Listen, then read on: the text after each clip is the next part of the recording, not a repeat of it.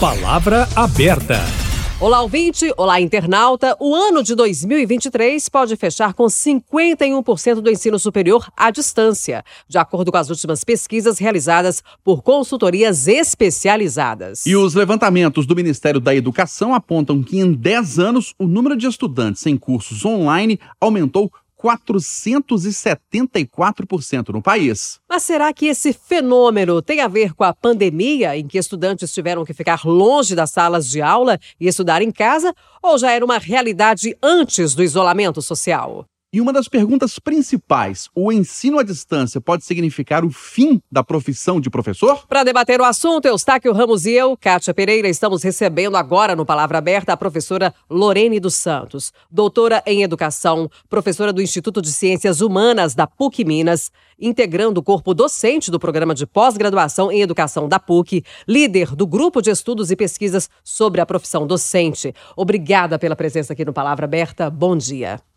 Obrigada, Kátia, Eustáquio, Geraldo. É uma alegria estar, estar aqui com vocês e poder conversar sobre um assunto tão fundamental, tão importante. Estamos recebendo também Geraldo Magela Modesto. Ele é educador digital, defensor do ensino à distância, coordenador da plataforma Humanas Online, que é um curso de humanas à distância. Ele é autor de material escolar, atuou como professor de história por 27 anos na rede privada de ensino médio e pré-vestibular, de maneira presencial. Atualmente é estudante de psicanálise pensando sobre os processos cognitivos de aprendizagem e suas dificuldades, justamente nesse tema que a gente está discutindo da educação.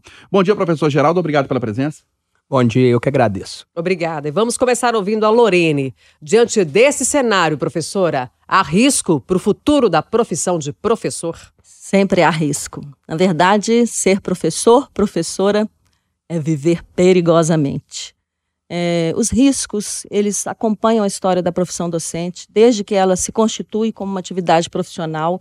A gente tem estado permanentemente ameaçado pelos riscos de desprofissionalização, né? a desvalorização profissional, ela acompanha a nossa história, né? uma história também de muitas conquistas. Quando a gente olha para esses 200 anos, a gente tem muitas conquistas em termos de eh, formação, né, de uma complexificação dessa formação, de uma ampliação dessa formação. E, claro, em termos de condições de trabalho, de, né, nós temos o piso salarial do, dos professores, que é uma conquista importante, a definição de carga horária. Então, nós temos conquistas, mas os riscos acompanham a nossa história.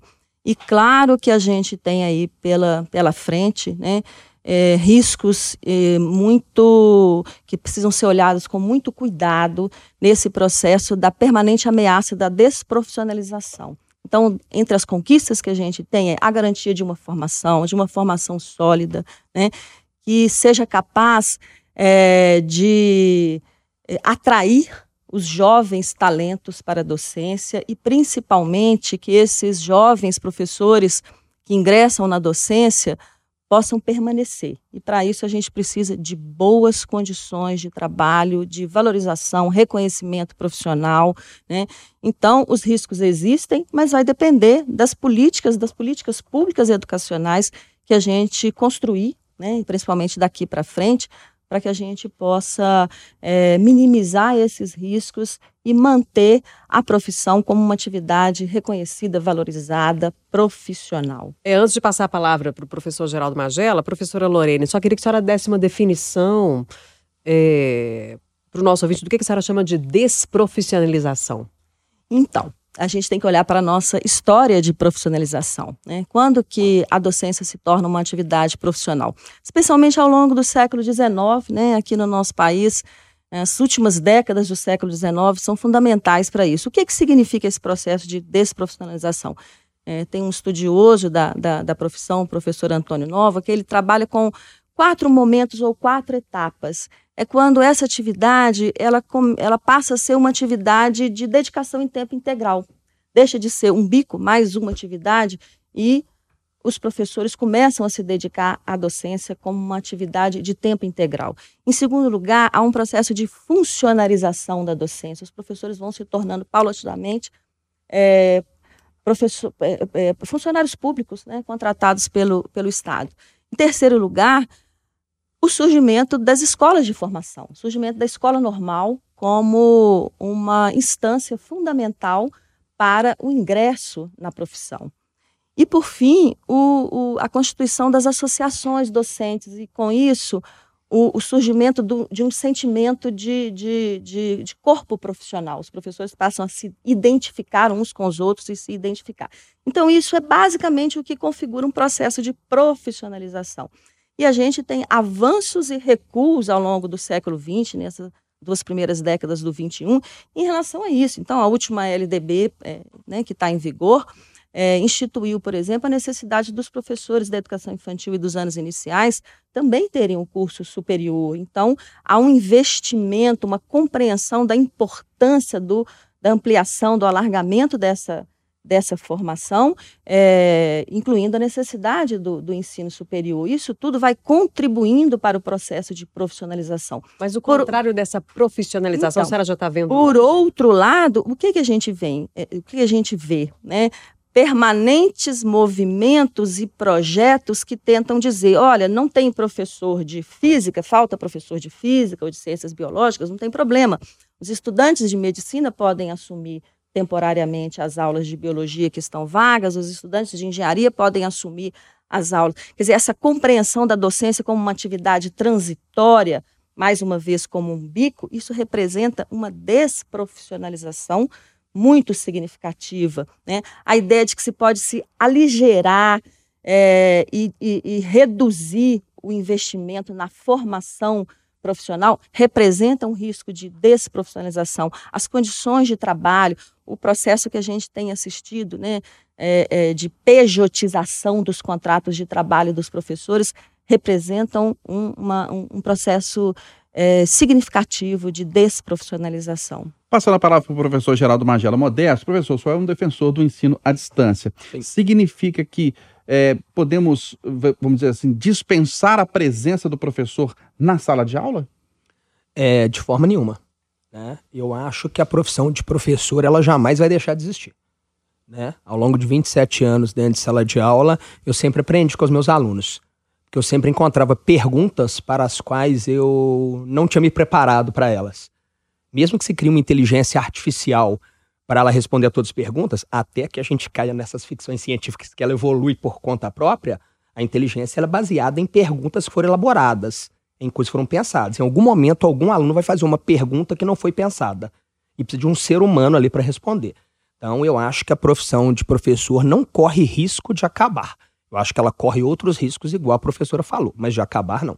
Então, o senhor concorda com uma desprofissionalização, a desvalorização também? É, não, são duas coisas diferentes. Hum. A desprofi... né, desvalorização é uma coisa que uhum. eu concordo. É, é muito polêmica a desprofissionalização, porque, na verdade, é, como a professora disse, final do século XIX que se coloca é, o professor dessa forma é, profissional. Mas já existe a educação há muito antes disso. Nós estamos falando antes de Cristo, Platão, Aristóteles, né? Então, é, são duas discussões diferentes. Eu não acho é, que exista o risco da desprofissionalização. Eu acho que é, não é um risco, é uma realidade a desvalorização. Ô professor, mas não é um prejuízo é, para o professor e para o aluno não ter a interação ali física dentro da sala de aula, não?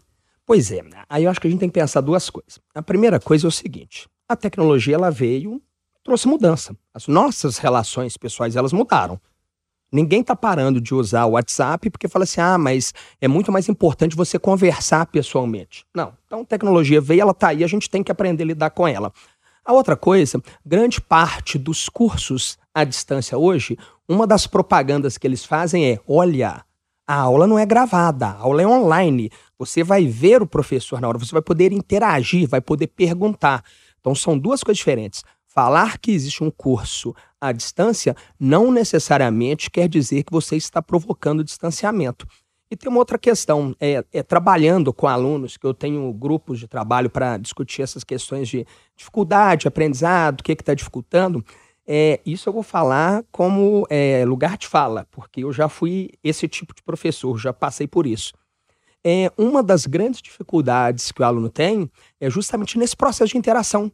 Às vezes fazer a pergunta dentro de sala de aula, a forma que o professor responde, sabe? Ela fica constrangida numa sala de aula dela perguntar. Um curso online, eu vejo que é por só um aspecto que eu estou colocando aqui. Uhum. Por exemplo, facilita isso. Então, falar a questão da interação, eu, eu discordo. Professor, o senhor é um defensor do ensino à distância, mas o senhor concorda que nem todo curso pode ser à distância? Ah, com certeza, com certeza. Eu acho que, em primeiro lugar, eu sou um ferrenho defensor de curso à distância, curso profissionalizante. E ainda assim, claro, tem algumas áreas. É, eu, bom, eu como leigo, sou médico, mas eu fico imaginando assim, como que medicina você vai estudar à distância? Eu vejo uma dificuldade grande. Mas eu acho que tem várias áreas do conhecimento que elas podem ser é, aprendidas, você pode formar bons profissionais à distância, sem problema nenhum. Ensino fundamental e ensino médio à distância, é possível? É, o fundamental, tanto um quanto dois, eu acho muito difícil, porque uma criança, o ensino fundamental um, a criança ela tem por volta de é, 10 ou 11 anos, como é que você vai colocar, é até desaconselhável, né, Cássio, como a gente está falando, colocar a criança diante de uma tela para ela aprender ali. O ensino médio também, se tem aula presencial, por que ele vai fazer isso? Por que, que eu digo a profissionalizante? Nós estamos pensando numa pessoa que é adulta, que às vezes trabalha, que ela precisa de uma formação, de uma qualificação, ela não tem tempo para se deslocar, sabe? Isso dificulta a vida dela. Então, nos horários que ela tem livre, é o horário que ela pode aprender, que ela pode estudar. Né? Então, é, eu acho que para alguns cursos, para alguns segmentos, não tem nem a necessidade, eu diria dessa forma, não tem necessidade de hoje se colocar ensino à distância para ensino fundamental 1, 2 e médio. Eu não vejo necessidade. Voltando a palavra para a professora Lorene, professora, a gente tem percebido é, a saída de muitos professores, principalmente do ensino superior, das universidades, das faculdades que eles trabalham ou pedem para sair, ou são demitidos, e muitas pessoas atribuem essa saída, essa evasão, a, ao ensino à distância. É, há realmente isso na, na, opinião da senhora? O ensino à distância está provocando essa evasão? Os professores estão deixando de trabalhar nas faculdades, as faculdades estão dispensando porque estão economizando, é, porque é mais barato o ensino à distância? E aí ameaça a profissão de professor? É, eu acredito que sim. É, veja bem, a educação à distância e o espaço que ela está ocupando no, no, ensino superior, ela reduz drasticamente é, o número de professores dedicados à, à, à educação superior. Né? As, as turmas de educação à distância são turmas enormes, gigantescas. Né? E aí precisa de então, menos professor, Os né? professores não estão indo embora, mas a educação à distância ela está concentrada basicamente no ensino superior privado, né? E a redução do número de professores já é uma realidade, a gente já tem muitas pesquisas sobre isso. Né? A educação à distância ela tem sim trazido é, uma redução do, do número de professores ou contratos mais precarizados. Né? Então, professores é, que tinham um tipo de contrato que são demitidos e, e recontratados em situações bem mais precarizadas, né, em termos de carga horária, de direitos trabalhistas, né? Enfim, a gente tem uma desregulamentação no mercado de trabalho, especialmente a, a partir da, né, da, da, nova legislação trabalhista, e isso tem repercutido, obviamente, na, na, no ensino superior, né, especialmente na educação superior privada. E como é que a senhora vê hoje o interesse dos, dos jovens pela profissão? O que, que a senhora observa em quem, pelo menos, dá início a um curso de formação ou quem ingressa no mercado? Qual que é a, qual que é a probabilidade do profissional se manter no mercado por um longo tempo, ah. formar carreira profissional. Muito bom isso, viu, Kátia? Eu trabalho com o primeiro período nas licenciaturas e é muito bonito de ver que muitos meninos chegam, meninos e meninas, né? É, chegam com muitos sonhos e muitas expectativas em relação à, à, à profissão. Então, acho que o interesse, inclusive porque os professores que tiveram são inspiradores, né? E esses dias nós recomeçamos as aulas e, e, e eu ouvi muitos relatos disso. Eu estou aqui porque eu tive um professor que me inspirou. Eu estou aqui porque os meus professores foram muito importantes na minha vida e eu quero fazer isso também. Então, eu acho que jovens interessados, nós temos sim, muitos, temos muitos jovens interessados. Né? O que a gente precisa é de políticas públicas no campo da educação que favoreçam essa trajetória durante a formação inicial. E aí eu vou ressaltar duas políticas é, surgidas em 2009. A primeira é o PIBID, o Programa Institucional de Bolsa de Iniciação à Docência, que promove uma inserção do estudante na escola de educação básica, no campo de trabalho dele, desde o primeiro período em que ele ingressa na universidade. Eu tenho feito pesquisas sobre isso e tenho visto que esse programa tem um potencial muito grande de criar essa relação com a profissão, de fortalecer né, esse desejo de permanecer na, na profissão, assim como residência, é, residência pedagógica, que surge depois, em 2018. Então, a gente precisa fortalecer políticas como essa e, obviamente, apoiar os jovens ingressantes. O início da docência não é fácil, todo mundo que é professor sabe como é difícil tornar-se professor nos cinco primeiros anos de, de atividade profissional. Pois é, professor. É preciso apoiá-los. É grande o contingente de formandos e depois de profissionais que seguem carreira?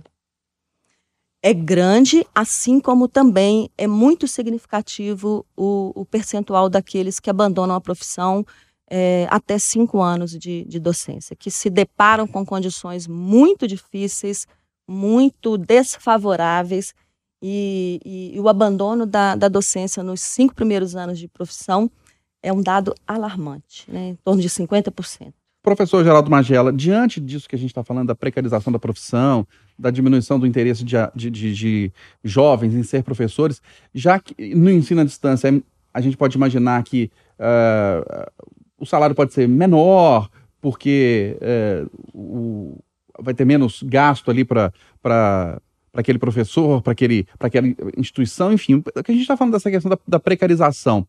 É, não pode ser ainda pior o cenário para o professor à distância daqui para frente? Eustáquio, eu acho que é, o problema, como a professora está falando, é mais complexo. É, porque fica parecendo que é o ensino à distância que está provocando todo esse processo de precarização, que o ensino à distância que está provocando um desânimo, um desestimulo, uma des, né, as pessoas ficarem desestimuladas a, a seguir a carreira de professor. E, e a, a coisa mais complexa que isso. A contribuição não é grande no ensino à distância? Não. não. Principalmente diante dessa, desse fenômeno de que um professor pode dar aula para um número ilimitado de alunos. É, o grande problema é o seguinte: tem 27 anos de sala de aula presencial. Desses 27 anos, eu trabalhei todos eles, além de ensino médio, mas com pré-vestibular, com preparatório para a entrada na universidade. Isso aqui eu posso falar de, de, de experiência. Ao longo desses 27 anos, tem diminuído absurdamente, mas absurdamente, o número de pessoas que querem seguir a carreira de docência. Né, quando a professora fala que é, tem as turmas lá no início do primeiro período, se, se, eu, eu não tenho esse dado estatístico, mas eu gostaria muito que tivesse, a comparação dos cursos para formação de professor em universidades públicas e particulares. Eu tenho certeza que a diferença é grande. Na universidade pública ainda existe uma demanda, ainda existe um aluno que entra. As particulares não investem mais nisso, por quê? Porque, na verdade, não há mercado. A verdade é essa. O mercado ele está enxugando. E, e quando eu falo de mercado, eu falo da gente enquanto ser humano. Você vai para uma profissão por amor. Ah, mas a gente tem boleto para pagar, a gente tem que pensar nessas coisas.